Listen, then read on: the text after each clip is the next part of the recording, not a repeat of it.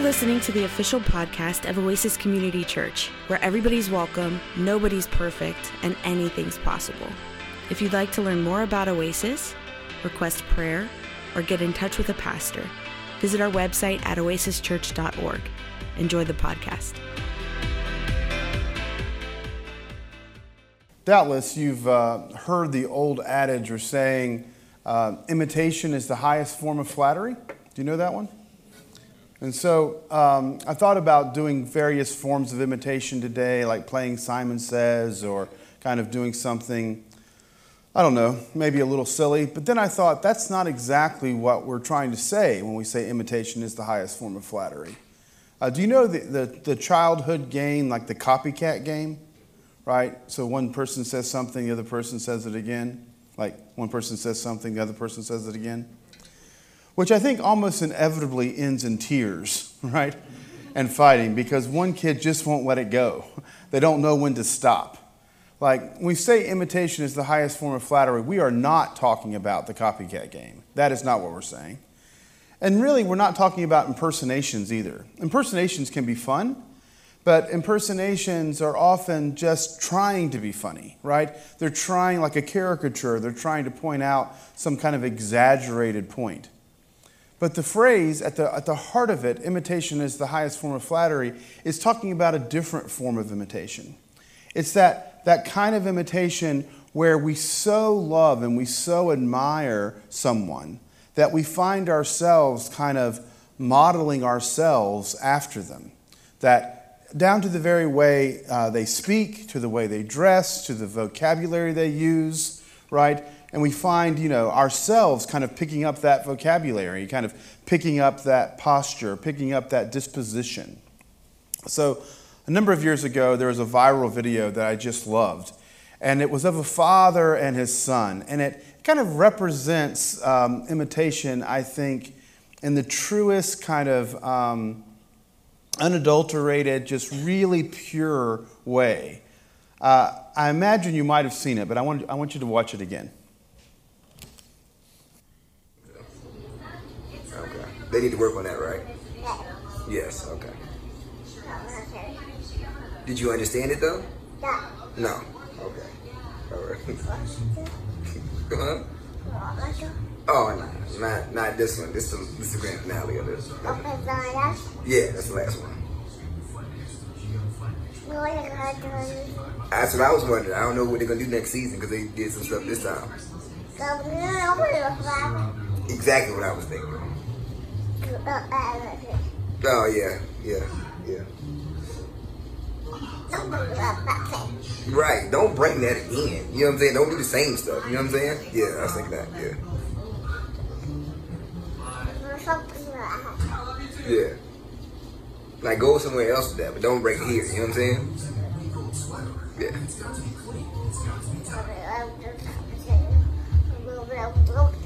That's what I said. And then it was like, ah, ah, ah, ah, you know what I'm saying? And I was like, what in the world? But don't do that here. You know what I'm saying? Yeah. Yeah, yeah.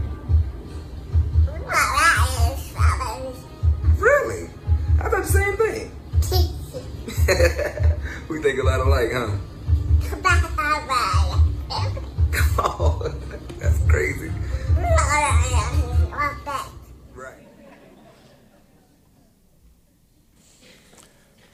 All right, obviously, that's just incredibly adorable. How could you not love that? But then, beyond just the, the surface level, kind of adorable level of that, the, the, the fact that the son just is kind of imitating the father, and then that the way the father just kind of engages with the son's imitation, right, and encourages it. There, there, there's something about that, about how we, we learn from others. And I, I intend to kind of come back to this passage when we get to the table later, but there's a passage from the epistle, um, not an epistle, but it's considered the epistle section of the lectionary. It's from the book of Acts, it's Acts chapter 2. And at the end of Acts chapter 2, there's a little summary about what the early church uh, did as part of their worship, like what they felt was essential, something that they practiced on a regular basis. And it mentions four things it says that they devoted themselves to the apostles' teaching, uh, to fellowship, to the breaking of bread and to prayers.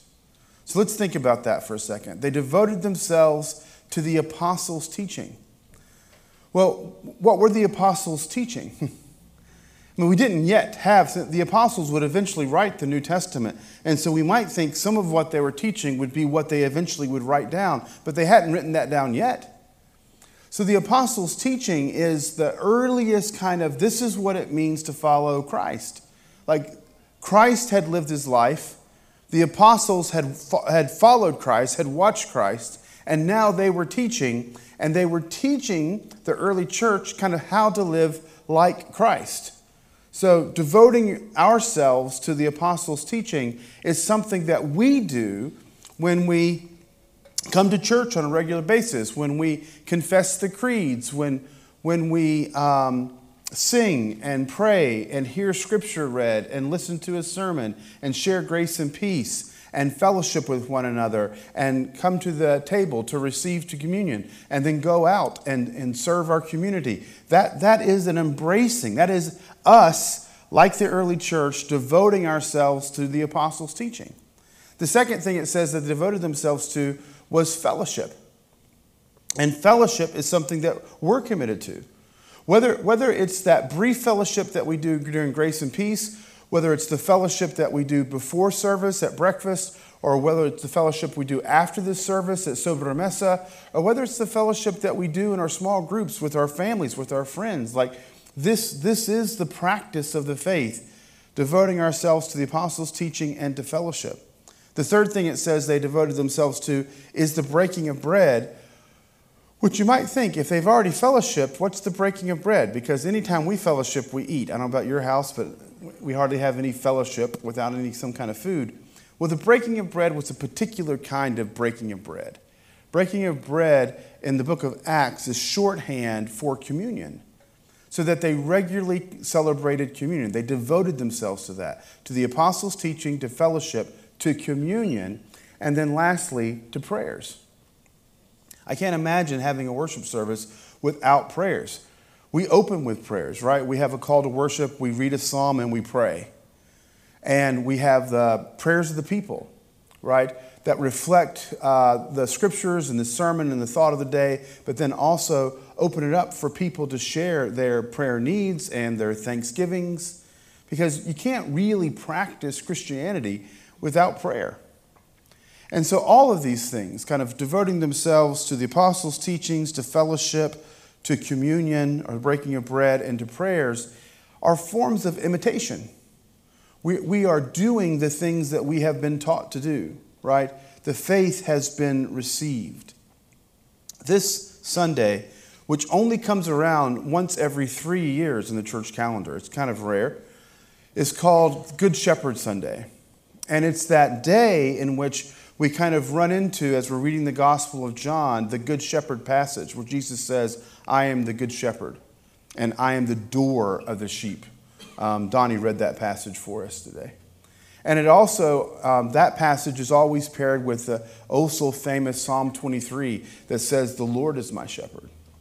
And often we think about, um, when I hear people talk about Jesus as the Good Shepherd, they're kind of quick to make a turn that focuses on sheep and then often the dullness of sheep. That, that sheep don't do much and that sheep are a little dense and that sheep kind of need a shepherd. And I, and I think that's fine. I think that's, there's probably some truth to that. But, but here's, here's a word for you. This might shock you. As often as sheep are referred to in Scripture, I cannot think of a singular time where it's in a negative context. Like when it says, The Lord is my shepherd, when it says, Jesus says, I am the good shepherd, I think what it's talking about is the goodness of God, not the dumbness of people. And I'm not saying that people sometimes aren't dumb or that in, in collective groups we often do things that aren't. But I, I don't think that's once. I don't think once in Scripture that's the point of the metaphor. The point of the metaphor is not about us. that's, that's amazing. Like we're, we're being told this beautiful thing about who God is and how good God is and how good God is at caring for us and we hear that message and we think, I wonder what this is saying about me. Well, it's not saying anything about you. That's the point. It's saying something about God. It's not something about people being dumb, because frankly, people can be pretty smart. We're kind of the smartest creatures around. We're, we're pretty good at, at getting things done. So the point is simply this on Good Shepherd Sunday that we do have a good shepherd. His name is Jesus, and he has uh, lived a life, and he does care for us. And not only does he care for us, but he also sets an example for us. And I think we see that example in 1 Peter, where Peter starts to talk about our sufferings and our difficulties. Peter says, and Donnie's read us this passage earlier, but Peter says, look, if you're suffering, it's possible because you've made some bad choices. and sometimes when you make bad choices, you suffer the consequences of those choices. And that's just the way things are. Like sometimes people suffer because they've made they have they haven't done what's right.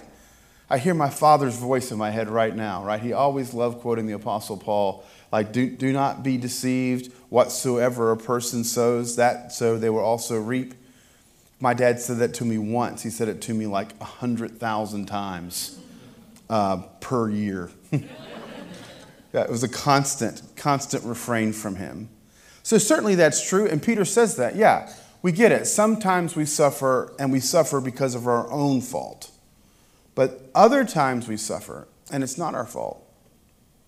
And and that's just true. Like life is hard, right? Sometimes accidents happen. And sometimes those accidents are like tragedies, and we experience trauma, and that's beyond our control. Those things can often be demonic and they, they shape us. They, they, they, they seem to be, again, beyond our control. We, we can't do anything about them, right? They, they're uh, afflicting our culture. Racism is afflicting our culture, sexism is afflicting our culture. And it seems to be beyond our control to kind of just fix it. I'd love to fix it. I'd love to just snap my finger and just alleviate it. And we might be able to do it. We can pray, you know, about it, and I think that's important. And we can do small things in our lives, but there's some things that are out of our control, and we will suffer from those. But then Peter also mentions suffering for doing good. And I haven't, I haven't often suffered for doing good myself. But I know of these stories. And Peter says, when you suffer for doing good, you know you're getting close to the kind of suffering that Jesus experienced. Because Jesus also suffered for doing good. You know, getting to know someone well has something to do with being with them during difficult times. Because it's easy to be with someone when times are good, right? They got a promotion, they got a big bonus. They're saying, hey, come out to eat. It's on me. And you're like, all right, that's great. I'll be there. I'll clear my calendar, right? It's easy to celebrate with, with people when things are good. The test of friendship, the test is, when, is the test that comes when things are hard, when things aren't good, when the doctor's diagnosis is not what we wanted, when the marriage is not going well, when it's not a promotion, it's a layoff, right? When, when there's conflict. That's, that's when it's difficult. And it's at those times we really get the, the, the measurement of our, of our true uh, selves, the, the amount to which we have been formed into the image of the Christ by the power of the Spirit. We know this because Christ suffered. And in our sufferings, we can know Christ more. There's one particular passage out of that first Peter that Donnie read for us. It's that mentioned when he was afflicted, when he was beaten, when he was crucified, he did not answer a word in return, nor did he uh, respond in retaliation. This kind of nonviolent, turn the other cheek, um, non retaliatory way of being in the world is quintessential to following Christ. Like, that's the imitation that we should be after. Like, Jesus tells us to turn the other cheek. And we could all say, beautiful ideal, right? But show me what that looks like. What does that look like in a three dimensional world? What does it look like in real life?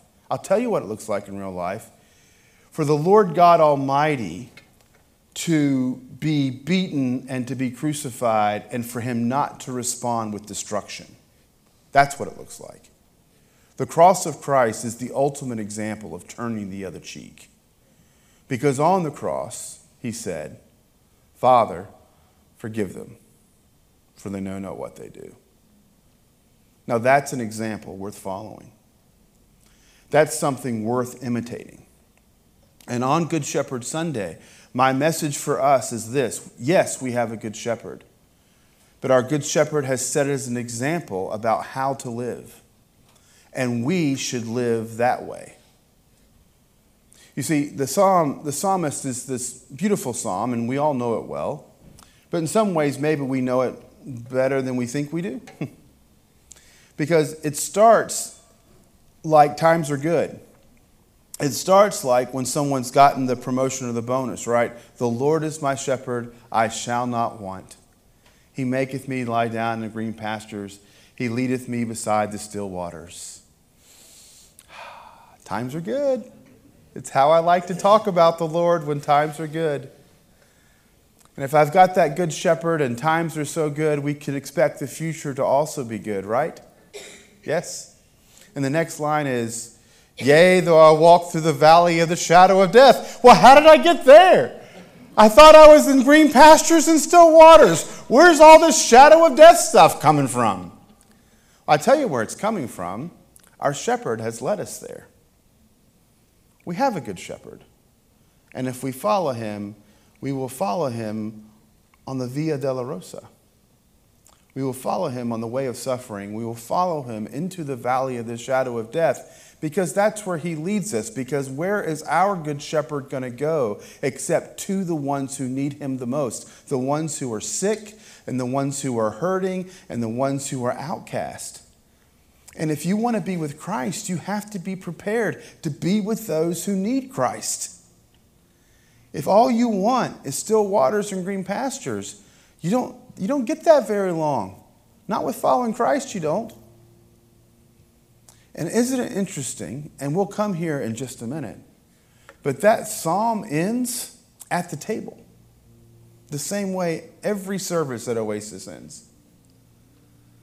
Because we come out on the other side of the valley of the shadow of death, and we find out that the Lord has prepared for us a table.